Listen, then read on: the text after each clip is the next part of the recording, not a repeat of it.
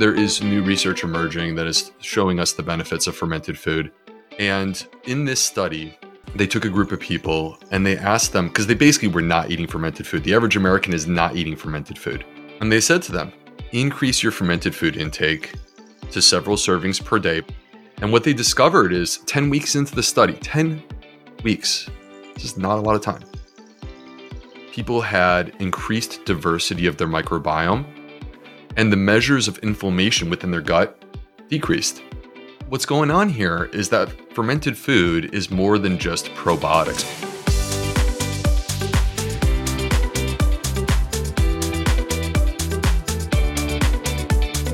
Welcome to the Exam Room Podcast, brought to you by the Physicians Committee. Hi, I am the weight loss champion, Chuck Carroll.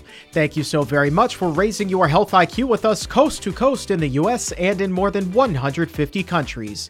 Hi to everyone listening in Cincinnati, Ohio, Baker City, Oregon, and Adelaide, Australia. Wherever you are, we appreciate you helping to make the world a healthier place. This is episode four of season six, number 400 overall. 400! Absolutely incredible. 400 episodes, 12 million audio downloads, 100 million streams on YouTube and on Facebook, and you guys with every episode so we get together and we raise our health IQs. We are making a difference all around the world. Truly, you have made this the best job ever. We are changing lives, and none of this would be possible without you. So, thank you so much to everyone who has ever watched or listened to an episode. You guys are the true all stars of health. And today is, in fact, the continuation of our All Stars of Health series. This is episode three, and we kick things off with doctors Michael Greger and then Neal Barnard. And today we will be welcoming another great friend of the show. He is a best selling author, a world renowned gastroenterologist, and the king of good gut health. Dr. Will Bulsiewicz is here with us today. He has five power foods that you can add to your diet, and they might just kick your health into overdrive and a lot more Health All Stars still on the way as well. T. Colin Campbell, Rip Esselstyn. We're going to be learning to live longer with Dan Buettner from the Blue Zones. We're going to have ourselves a plant based diet revolution with Dr. Alan Desmond and the plant power doc herself, Gemma Newman. will also be making an appearance here on the show in the coming days.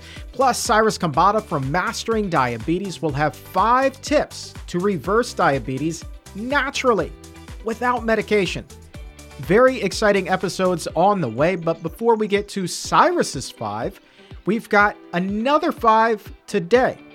Five foods you should start eating to boost your health, lower your risk of disease, and maximize your microbiome. And our friend, the best selling author of Fiber Fueled and the Fiber Fueled Cookbook, Dr. Will Bulsiewicz, is here to make a house call. Dr. Will Bulsiewicz, my man, Happy New Year, Happy 2023. Great to see you again. Great to see you, Chuck. Happy New Year to you, to everyone else who's here. Thank you so much for being here. I'm very excited. And by the way, I just want to give a quick shout out. I'm seeing in the comments section some really cool people. Kelly Vollmer is currently taking my Microbiome 21 program, which started on January 1st. And Monica Anderson has been talking to her about it and like is providing words of support. So I I just want to say, like, you guys, th- th- you are my people. I'm so happy to be here. It's that sense of community. Words, it doesn't happen with me often, Chuck. It's so cool, right? That sense of community. I feel the exam exact way about the exam roomies who have built these relationships and they tune in every time that we go live and you know just to to see this community that we've built here and and with your microbiome courses, I you know, it really is when I say it's one of the most downloaded and most powerful podcasts on the planet, it's for a reason. It's because we really are improving the health of people on a global level. It's the same way for your courses, man. Yeah, it's it's actually uh, amazing to me when like let me just give you a quick example. We're sitting here right now, and I'm seeing people in the comments section who are talking about I'm in Germany right now, like I'm in places around the globe. Let's check in, everyone, wherever you are. You're coming to us live right now. Pop into the comments and tell us where you are coming from, and let's just celebrate the fact that we're all here together in 2023. We made it. Health Unity for the win. All right, man. So while people are doing a roll call roll call for us in the chat, let's go ahead and dive into these five foods to really maximize gut health here in 2023. Number 1 on the list is going to make a lot of people who aren't necessarily fans of the morning a lot happier about getting out of bed. Number 1 for you is amped up coffee. When you're talking about amped up coffee, what are you talking about? All right. Well, coffee at baseline, let me just say if we talk about coffee, black coffee, it's actually, believe it or not, good for your gut. Black coffee actually contains soluble fiber, believe it or not. There's, there's more soluble fiber than you would believe. And there's also polyphenols that help to feed the gut microbiome. Both of these are prebiotic, and our research has shown, including research from Zoe, has shown that people who regularly consume coffee it enhances the growth of beneficial gut microbes. So coffee at baseline is good. Um, what I want is I want to take it to the next level. Like good, cool. Let's do great. Let's do even better. And the way that we approach this is by amping up our coffee with spices. Spices are not talked about enough. I mean, I know there are other people talking about spices, but they're they're not talked about enough because there's such a ripe opportunity to enhance our our health, our gut health. And an example of this is if you take your coffee and you quite simply let me just say like I am not a um I'm not a precision cook. I am the kind of guy that I'm just like grabbing stuff and throwing them in. So, but what I like to do is throw a sprinkle of turmeric and ginger and cinnamon into my coffee, give it a mix, give it a taste, see where it's at, add a little more if I want to. And often I will sort of uh, balance it with some soy milk, organic soy milk. And this combination, you can add some stevia to it if you want to. This combination is number one, delicious.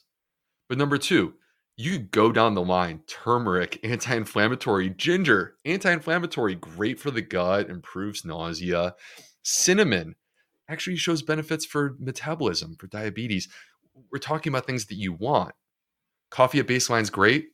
Coffee with turmeric, ginger, and cinnamon is even better. Let's do it. There you go. That proprietary blend. I know you when you go to Starbucks. We were talking about this. I think that maybe the last time you were on the show is that blend of spices that you take with you instead of relying on the barista. Because one of the tips that you gave on that particular episode was like, look, you know, if you ask for any kind of anything added to your drink, odds are, even if you're not expecting it, it's probably going to contain sugar that you may not want. Yeah, that's actually very true. So we have to be careful about this. So like look, I'm a loyal Starbucks customer and I also wrote both of my books at Starbucks. But when you go to Starbucks, like I'm a huge fan of matcha tea. If I were to add a number six to this list, matcha tea is not in the five because I have coffee. But if I were to add a six, I would add matcha tea. Matcha green tea is so good for our gut. It's got this phytochemical called EGCG um, that helps to support a healthy gut microbiome. But that's matcha tea in isolation. When you take matcha tea and you start blending it with sugar, we're paying a price that we don't need to pay. Matcha tea is good by itself. And when you go to Starbucks, the problem is like you can't order matcha tea without them including sugar. It's it's already pre-mixed so that their baristas like, can quite simply grab a scoop, throw it in, rather than having to scoop of sugar, scoop of green tea. They they put it together. But you know, there's customers like me and the exam roomies we just want the green tea. We don't need the sugar that comes with it. So we just have to be careful when we go to these conventional coffee shops in the way that they prepare our food. Absolutely. Number two on the list is another one that I know that you're big on, and it would not surprise me in the least if you had something going right now, not far off camera. Fermented foods. This makes the list. Why? Chuck, do we need to take my, my do I need to like, you know, uh, pick up the the computer and carry it downstairs and show you what's happening in the laboratory downstairs? Because let's see, let's see the crowd. Let's see the crowd. um, so anyway, all right. Uh, fermented food. Fermented food. Um, fermented food is there. There is new research emerging that is showing us the benefits of fermented food, and I'm going to start with the research, and then I'm going to tell you why. Study out of Stanford University. A couple people that I know, some of them, some of whom I work with at Zoe, um, professors Christopher Gardner, Justin Sonnenberg, and in this study, they took a group of people and they asked them because they basically were not eating fermented food. The average American is not eating fermented food.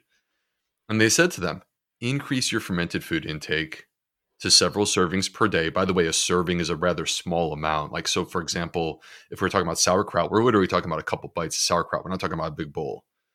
So increase your fermented food intake and let's see what happens to your microbiome.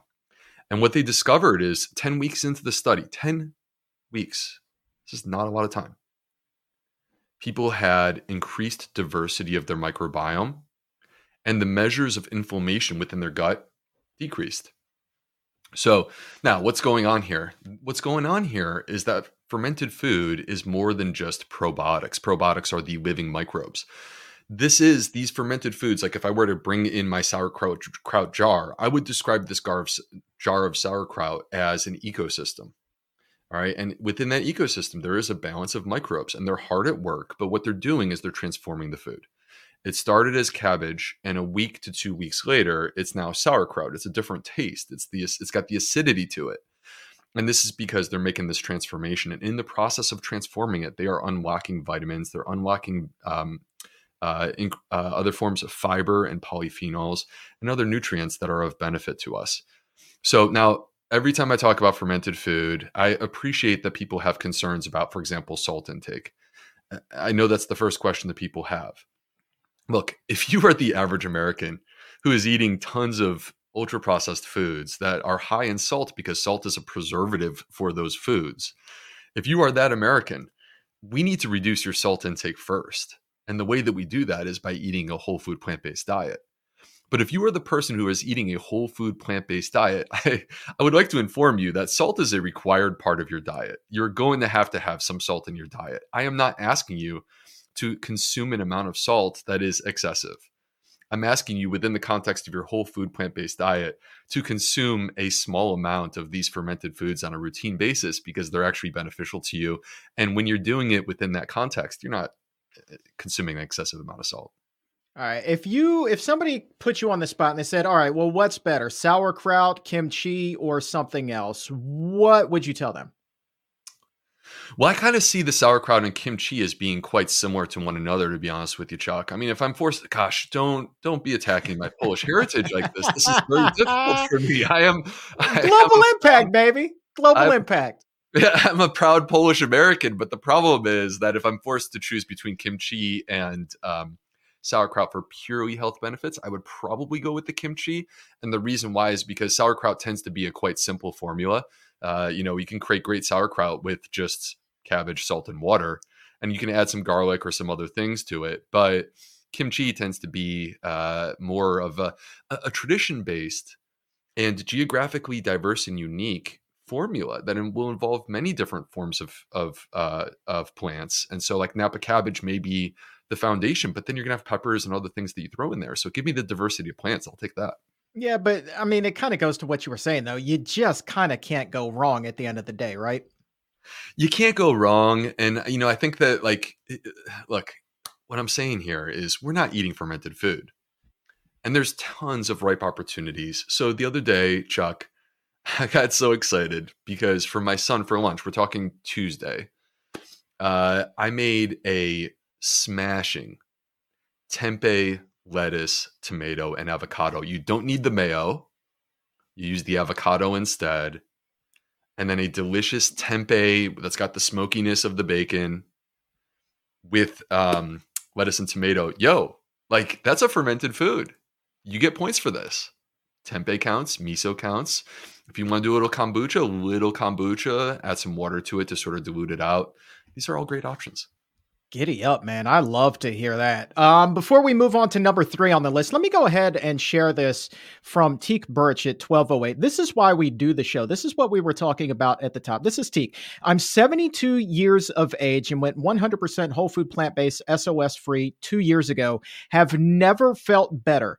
Thank you so much for the podcasts and videos. It turned my life around for the best.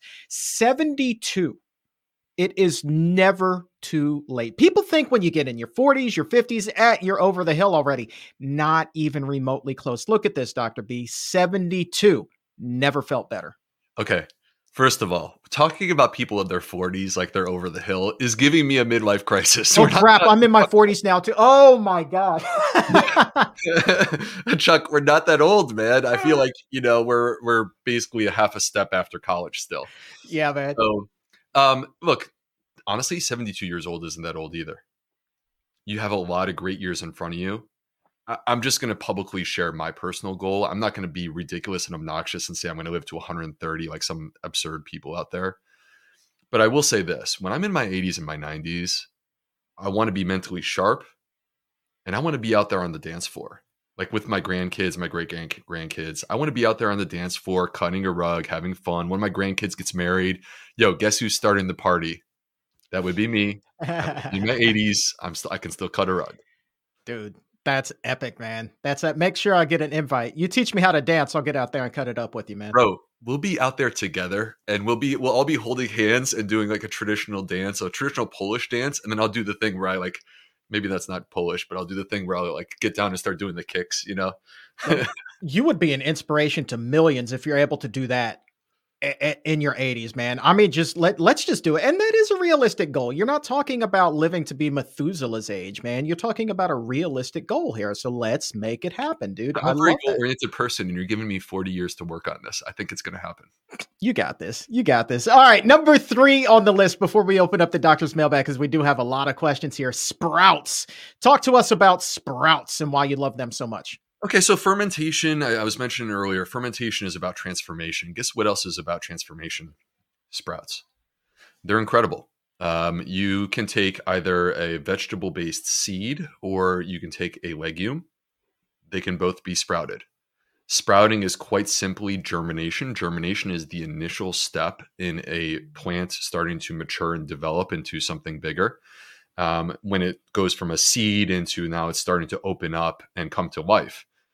And when the germination process is taking place, when we are sprouting, we are increasing our fiber content dramatically. We are increasing our protein content dramatically. We are unlocking vitamins and we're actually um, making available nutrients that, like in some cases, they're more available in sprout form than you would see in other places. There is this element of almost a medicinal quality to sprouts. And the amazing thing about sprouts, here's here's the thing about it that's crazy.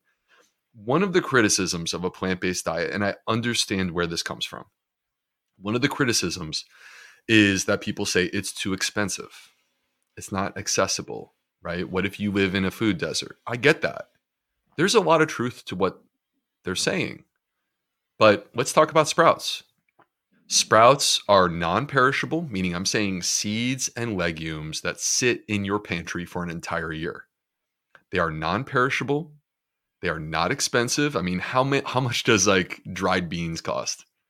You can get them organic, even though uh, uh, you can get them organic. And frankly, they're not that expensive, even in organic form. And when you sprout them, you are creating a garden in your kitchen on your countertop, it takes typically one square foot of space. You can have the smallest apartment in New York City. You can have a sprout garden. And when you consume them after anywhere from, say, three to seven days, depending on what sprout we're talking about, when you consume them, you are consuming food at its freshest possible point. So we are talking about extremely inexpensive food that is hyper nourishing and as good as it gets from uh, uh, a health perspective, and I would argue also a gut health perspective. I mean, we Chuck, we could do a, a forty-five minute episode on sprouts alone. I love them. I think that we should. I think that that gives us a great idea for February, man. Why not? We'll make February the sprout month. Um, Speaking of sprouting things, Patty at 1218 is wondering whether you can possibly sprout dry lentils.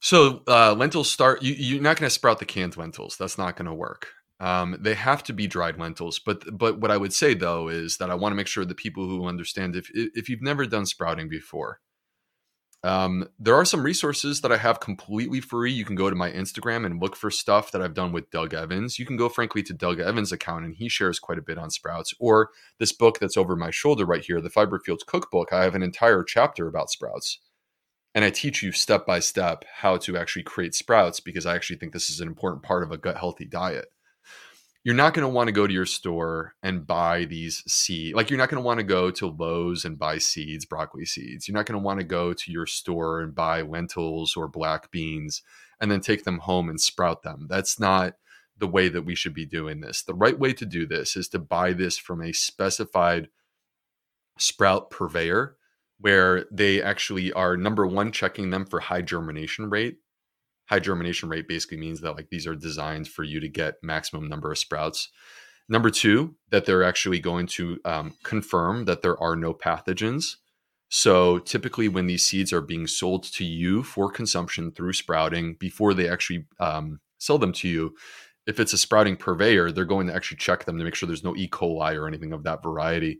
And the third thing is that we want them organic, and it can be hard to find organic at a typical uh, supermarket. So you buy them off the internet and you can buy them in bulk. Like, I'm not kidding. You could get an entire canister this big, like five pounds of dried lentils. They will last you all year. They will not be very expensive. And you will have tons, you have sprouts for like the entire year on a daily basis with this canister. Check this out. A couple of uh, more exam roomy longevity all stars here in the chat with us today. Karen says, My goal is still to do a full Asian squat as I get into my 80s. She says 64 is the new 40. And then I love this one. Willie Cat, 40s is like kindergarten. I'm 75 on a whole food plant based diet, still playing the keys in a praise band. They think I'm 50. How about that? I mean, that's phenomenal.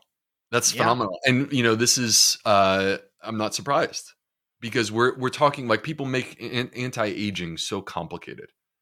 It's not that complicated. Uh, quite simply, when you eat plants, fiber, polyphenols, phytochemicals, these are the elements that plants have a monopoly on. And they're anti-aging. The more plants that you're consuming, the better look good, feel good, play those keys well into your days. Number four on the list omega 3 super seeds. Talk to us about this because, especially when you're eating a plant based diet, a lot of people get tripped up about omega 3 sources. Yeah. So, okay. Well, first of all, I think uh, entering into this conversation about omega 3s, omega 3s are anti inflammatory fats. We need or, omega 3s. And um, we're actually required to get them through our diet. Like our body can't produce them for us. In fact, there's no animal on the planet that produces omega 3s, including salmon. People hear, oh, eat your salmon for your omega 3s, and they have to understand all omega 3s come from plants, all of them. When you eat salmon for the omega 3s, you're eating them because the salmon are storing the omega 3s in their fat, but they got the omega 3s by eating plants. So there's a couple different types of omega 3s ALA, DH, DHA, and EPA. DHA and EPA are the ones that we tend to be more concerned about getting. When we eat the seeds, we're eating them as ALA, and then our body has the ability to convert them into DHA and EPA. Now, I, I know there's going to be some people in the comment section that are going to like kind of attack that statement I just made. So I will unpack that more in a moment. But before we do that, let me just say that plant based sources of omega 3s should be a part of every single diet on the planet. The reason why is because they're intensely healthy. They include the plant based ALA omega 3, and it's not just the only nutrient in there. You also have the fiber and all the other benefits. As an example, ground flax contains isoflavones, that have been associated with reduced risk of hormonal cancers. That's breast cancer for women and prostate cancer for men. By the way, those are the top two causes of cancer death for men and women. That's flax. Flax seeds, chia seeds, hemp seeds. I love all three. And frankly, if I were making a smoothie right now, Chuck, you would see me pouring all three of these things into that blender as that smoothie is buzzing because I want them in there. Um, now, all this being said, should we be increasing our chia flax and hemp? The answer is yes. Is this for everyone? The answer is yes. Everyone should be increasing their chia flax and hemp.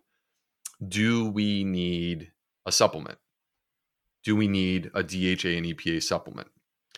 Well, first of all, we can get DHA and EPA in a more pure form from an algae based omega 3. Again, the source of these omega 3s is always plants. So let's go to the source algae based omega 3. I personally believe that people should be making uh, omega 3s such a priority that almost all of us, not just vegans, almost all of us benefit from a DHA and EPA supplement. I believe that that's the truth. Um, so it's there's no uh, formal recommendation by any society that says that vegans are under an obligation to take a DHA and EPA supplement. I just think that it's a nutrient that we want to make sure we get it right. And taking a supplement is a way for us to ensure that we're like that's sort of the role of supplements to ensure that this nutrient we're taking care of it. Well, Terry is another long life exam roomy all star here, striving uh, to go a long, long time. Says, I'm 63 and I feel like I'm just out of college. Goes right back to what it was we were talking about. I love that. And it gives me hope for when I'm 63. I'm still feeling the exact way that I do now, man, because I feel like, I mean, I feel like I'm in high school again, you know? I, I shot my 20s because I was in such poor health. I feel like I'm getting to relive them now. It's it's really kind of fun. Uh, let's recap the top five or what we've got so far before we hit the fifth and final food on your list. We came in with amped up coffee, phenomenal.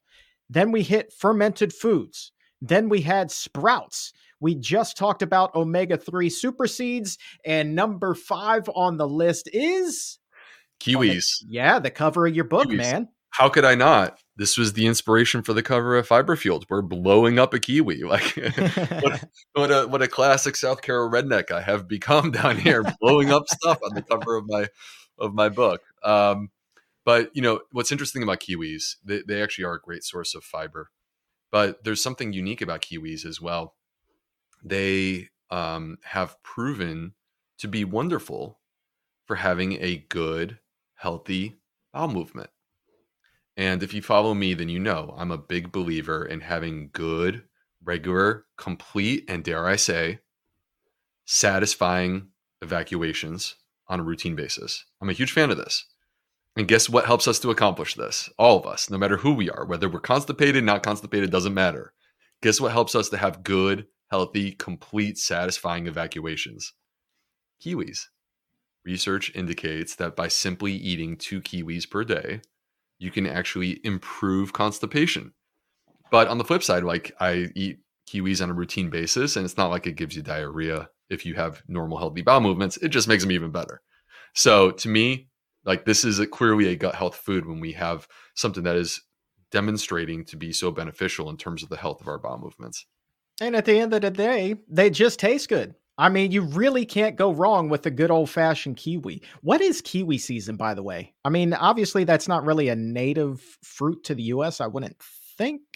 But what is kiwi season? Is there an optimal time of year to get one?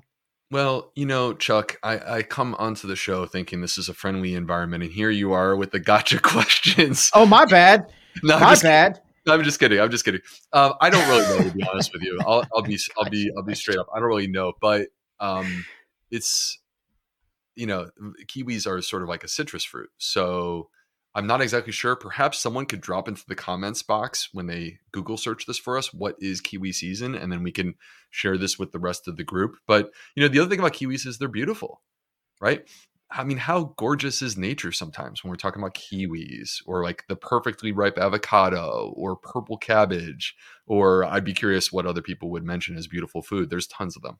Yeah, absolutely. Uh, yeah, let's crowdsource that. Let's crowdsource that. And while we're uh, looking up that info, or while the exam roomies are, are helping us out, I want to say hi to uh, Mercy, who says that this has become uh, their favorite channel. They're watching in Nairobi, Kenya. That's pretty cool. Molly says that they have been one year whole food plant based thanks to the exam room live.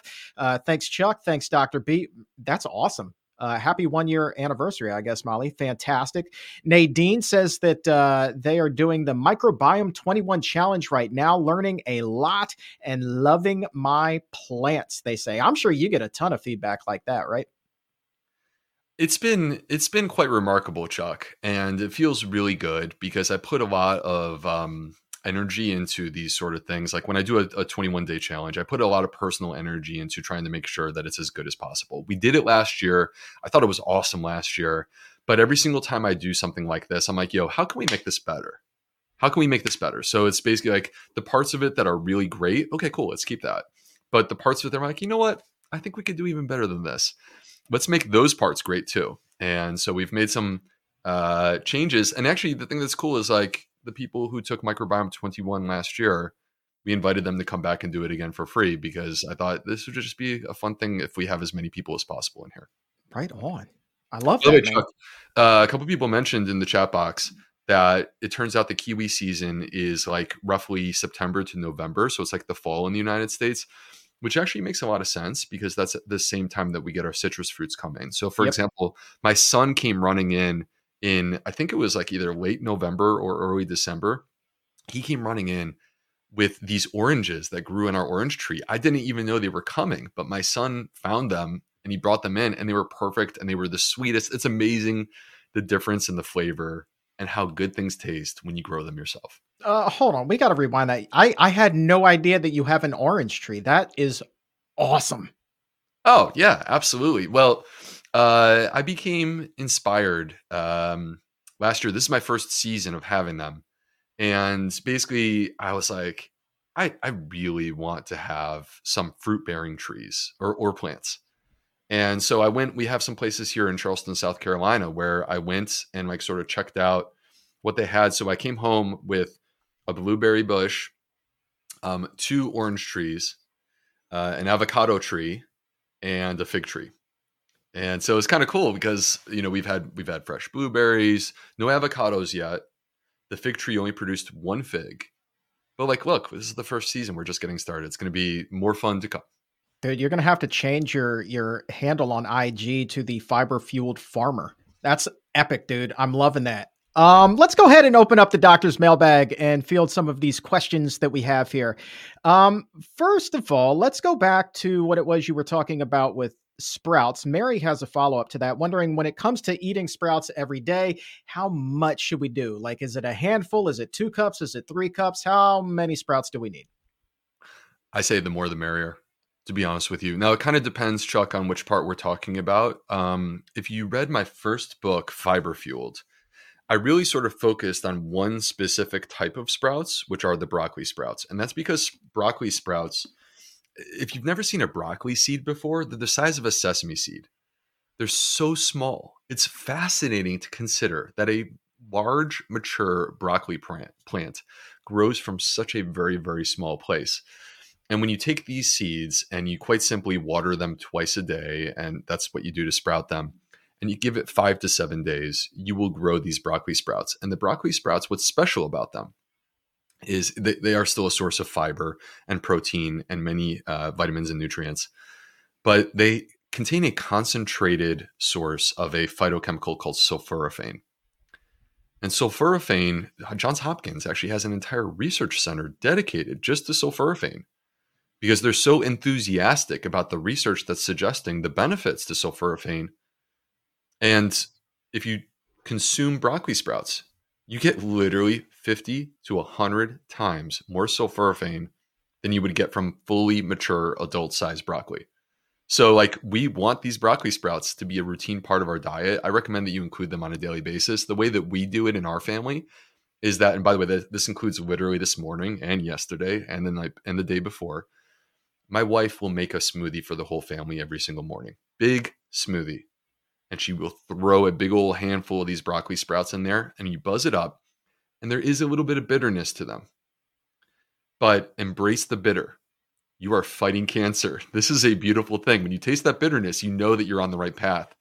And um, so we we put it into our smoothies. You can put it in the soups. You can put it in salads. There's a lot of places you could hide broccoli sprouts. Embrace the bitter. I love that. Um, all right. This is one that came in on Instagram. Darlene sent this to me at Chuck Carroll WLC. And I, will really hope that there's some sort of help here because the the pickle that Darlene is in just sounds annoying as anything.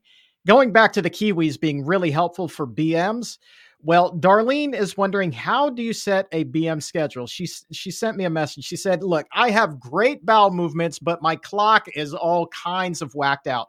Is there a way to train the body to not have the need in the early hours, such as 4 or 5 a.m.? It is interrupting my beauty sleep." My goodness, what a pickle! Yeah, that is a pickle, and you know, I, I would say that part of the um, potential issue here is that if your body actually has become adapted, like accustomed to pooping at four or five in the morning, then believe it or not, your clock is currently oriented towards this. And it will continue to persist as long as you continue to go to the bathroom and have this bowel movement. Let me just kind of make a, a, a comparison for the sake of people uh, understanding what I'm getting at here. If you are working during the week and your alarm clock goes off at six in the morning, you wake up, you go to the bathroom, and you go number one, right? So you take a pee. Um, you do this Monday through Friday. And then it's Saturday, and you would love to sleep in. Yet at 6 a.m., what do you do? You wake up, you go to the bathroom, and you do a number one because your body has become trained. This is your rhythm. So, what we need to do is we need to reorient the rhythm. And there's an interesting idea. I mean, I, we could I, I could unpack this for probably 10 minutes with little tips and tricks, but let me just kind of give one main tip, which is that there's an interesting way to reorient your rhythm when it comes to bowel movements. It may sound juvenile in a way, like you're potty training a kid, but guess what? Are that those techniques they work with kids, they work with adults too. If you take the time on a daily basis at, at, at the time that you're trying to have a bowel movement for this person if it's two in the afternoon so be it. But like for most of us it may be 8 a.m after we have our morning coffee. You take the time you go to the restroom you sit down on the toilet. Don't strain. Don't force yourself to go. Just sit there in a relaxed way for five minutes. After the five minutes are up if you have not gone get up and walk out the door move on with your day. But if you do this on a routine basis, your body, believe it or not, starts to understand what you're trying to accomplish. And it will actually start to rev up your body and assign a rhythm that allows you to have a bowel movement at this time. This is something that I have done for people that have constipation issues. This is also a trick that I've used for people that have incontinence issues, which, by the way, with incontinence, I'm talking about incontinence of the bowels incontinence issues are far more common than people are willing to talk about. Like you're just not going to talk to your friends about this, but there, I, I can guarantee you there are many people who are hanging out and listening right now that they've experienced this. It's embarrassing and you don't want to talk about it, but it happens. And one of the tricks is to actually establish a rhythm where you're having a good, healthy, complete evacuation in the morning. And this little sit on the toilet trick for five minutes can help you do that. Speaking of constipation, we have a question from an exam roomie watching in Oxford right now. Came in at twelve thirty four. Says, "Look, I've got some constipation drama eating a vegan diet. Can nuts make you constipated? And what about tofu? Huh? save the save the drama for your mama. this, uh, sorry, Chuck, couldn't help myself there. Um, so let's let's talk about like nuts making you constipated or tofu. Um, you know, the issue is that these foods actually, what's great about them is that they can be a great source of fiber.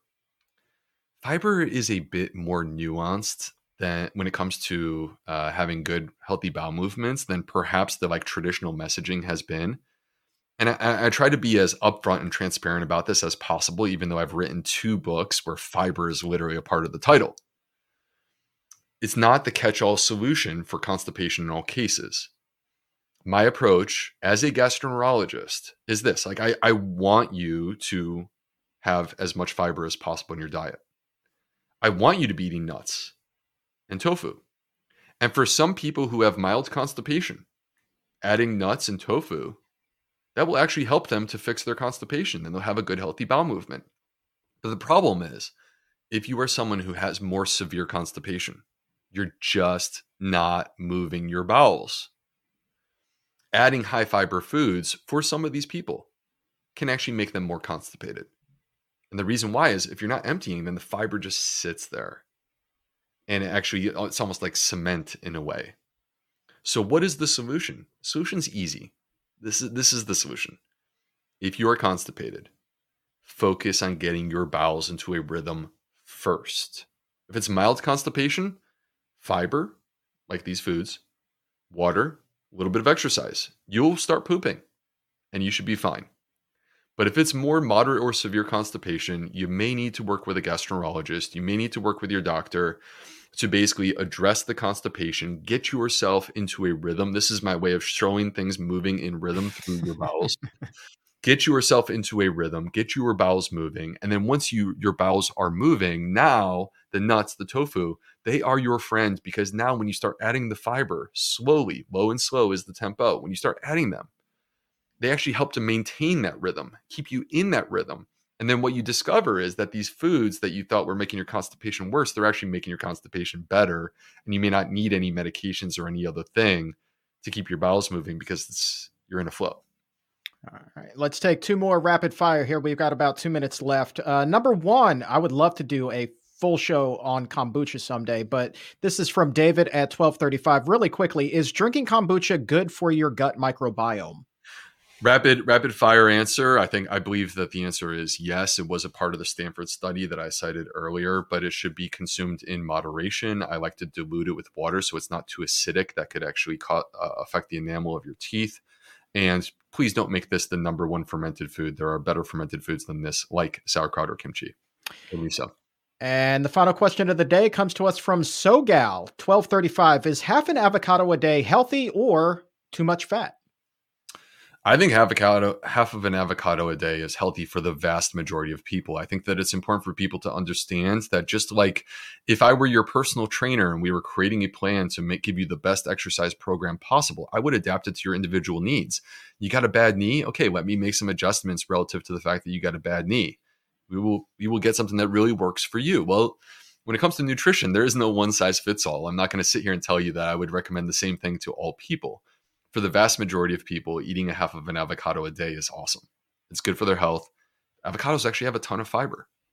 Um, are there situations where consuming uh, avocado on a routine basis could be potentially problematic? There are. And in those cases, it's not that I'm saying avocados are bad or harmful. Clearly, you could have worse choices.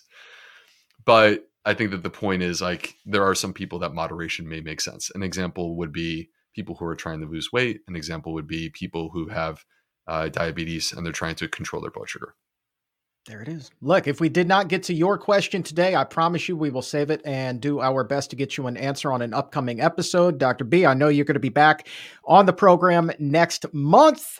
Maybe. I mean, I'm just going to plant the seed and say maybe we can do it live in person together. I'm just throwing that out there. You know, it might line up that way if I don't know, certain things line up. I don't know. I'm just putting that out there. I'm just putting it out there. Chuck, I, I am not really sure what's happening right now, but I like it. I, I, this is for the record for the people who uh, are like, okay, what, what are these guys talking about? Look, you're hearing it here first. Maybe this is happening. No, uh, you you had. You had no idea that this was coming. It just happened to me. We were talking about calendars a little bit before the show, and it's like, hey, let's let's just throw that out there see if we can't make it manifest as some people would like to say uh, my friend thank you for being here as always and certainly the all stars of health would not be all stars at all without you man you are just absolutely fantastic thank you so much for being here man oh man you're the you're the captain of the all-star team and i think these exam roomies who i'm like sitting here watching this chat and i'm like yo you guys are awesome. This chat is flying right now because you guys are so engaged. And I really love that. And it means a lot.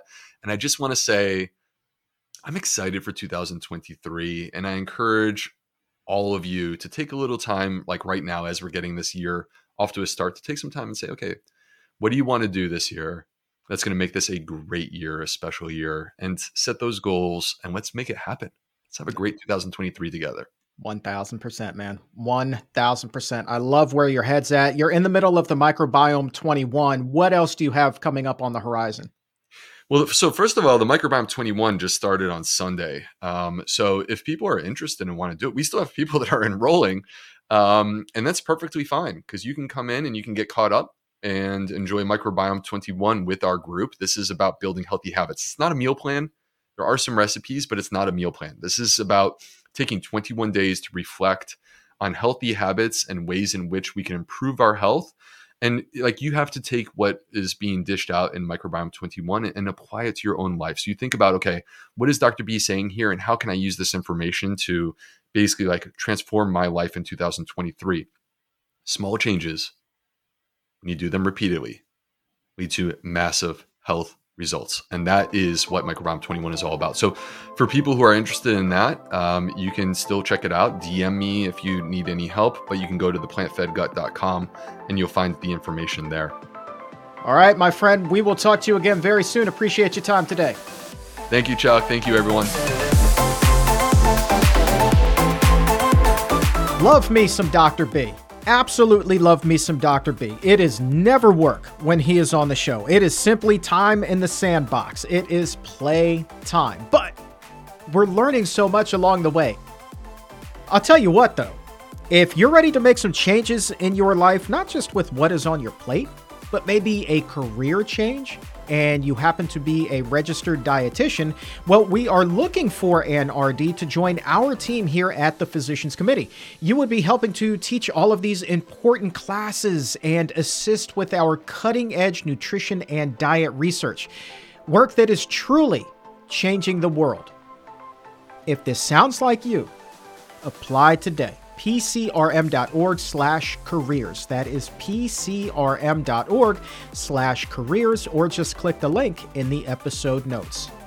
And if you are not a dietitian, but you feel like you could use a little bit of extra help with your health, how about this? The Barnard Medical Center is powering this episode of the Exam Room Podcast. Their doctors and dietitians practice lifestyle medicine and promote plant based nutrition, with in person visits in their Washington, D.C. office and telemedicine appointments in 18 states.